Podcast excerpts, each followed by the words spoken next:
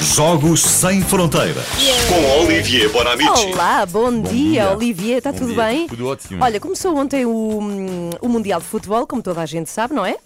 Agora, tu não vens falar de futebol. Não, de propósito, de propósito. Foi de Não, propósito. não, e de não. que é que tu vens falar, Olivier? Não, porque às vezes uma, uma competição oculta a outra e aconteceu Uhum. um feito incrível do esporte português e não queria deixar de falar disso, porque aconteceu em pleno, toda a gente falava do Mundial do Qatar e a seleção de rugby português eh, conseguiu algo inacreditável, pela segunda vez da sua história, conseguiu o apuramento para o Mundial.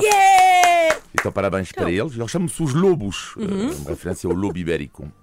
Portugal precisava de empatar contra os Estados Unidos e foi isso que aconteceu. Portugal estava a perder e no último segundo, último segundo, pontapé decisivo de Samuel Marques e na Sport TV, em direto, eh, eh, os comentadores, claro, eh, manifestaram a sua alegria, mas vão ouvir este som porque o que é curioso é que um dos comentadores chama-se Tomás Moraes, antigo selecionador de Portugal. Ele ficou tão alegre, tão alegre, que não parava de rir.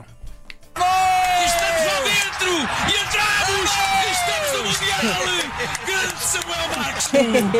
Eu diria mesmo, Tomás, enquanto a seleção de futebol está a ir para. Recordo, Tomás, que no, no jogo de Montevideo também fomos apurados no conjunto dos irmãos por um ponto. Tu estavas lá nesse. Genial, é muito bom. O que eu acho muito surpreendente é que haja pessoas chamadas Samuel que jogam rugby. Eu achava que era só Tomás, Salvador. São os clichês. A primeira eh, e a última vez que Portugal tinha conseguido o apuramento para o Mundial tinha sido em 2007, eh, há- há 15 anos. Houve, aliás, uma imagem forte na altura que ficou na memória, foi o, momento do hino, quando os jogadores portugueses cantavam, eh, cantaram com lágrimas nos olhos eh, e com toda a força a portuguesa. E na altura, uma curiosidade nesta equipe, o que é incrível, é que havia eh, jogadores com nomes de muitos funcionários da Rádio Renascença. Rui Glória, João Duarte, Miguel Coelho e Pedro Leal. Não. Não, Ah. claro, estou a brincar. Sou apenas só Pedro Leal, di- diretor da informação da Renascença e também, portanto, jogador de rugby. eh, não é a mesma pessoa. Não é a mesma pessoa, exato. Não é. Exato. Esta aventura de Portugal em 2007 foi incrível, não só porque estiveram no Mundial pela primeira vez, como defrontaram a melhor equipa do mundo de rugby, os All Blacks, a equipa da Nova Zelândia. Portugal perdeu 108 a 13. Mas, para os jogadores portugueses, foi um momento incrível, porque estavam afinal a defrontar os seus ídolos.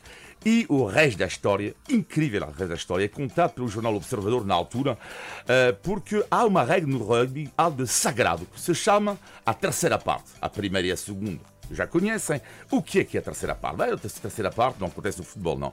Ou é muito raro eh, a nível profissional. Portanto, acontece que a terceira parte são quando as duas equipes se juntam no balneário ou num café e vão beber copos e vão sair até o final da noite. Portanto, O rugby é muito forte nisso. é, o rugby é muito forte nisso.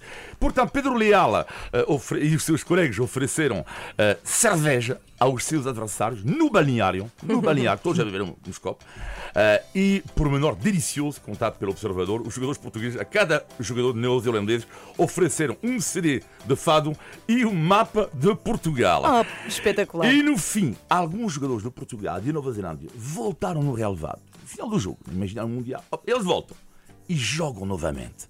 Mas o que é genial é que não jogaram no rugby. Porque qual era a única hipótese de Portugal ganhar a Nova Zelândia? Futebol. Exato, trocaram a bola oval pela bola redonda. E após um jogo do Mundial, bang, vamos jogar futebol e Portugal ganhou 1 a 0.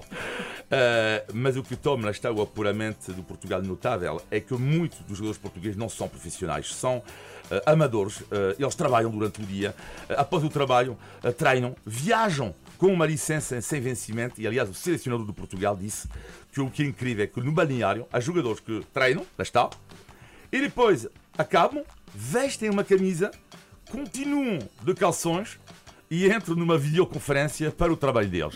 Isto é a vida Bem. dos jogadores de Portugal. Parabéns então aos Lobos, eh, que no próximo ano vão estar no Mundial em França, eh, num grupo com a Geórgia, Ilhas Fiji, País de Gales e Austrália. E só para terminar, uma frase sobre o rugby: é um desporto de brutos jogado por cavalheiros.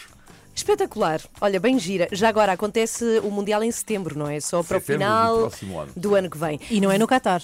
Não é em França. 10 para as 8. Bom dia. Temos mais Jogos Sem Fronteiras na quarta-feira. Passamos a melhor música. A sua música preferida. Renascença. A par com o mundo. Impar da E música. já a seguir.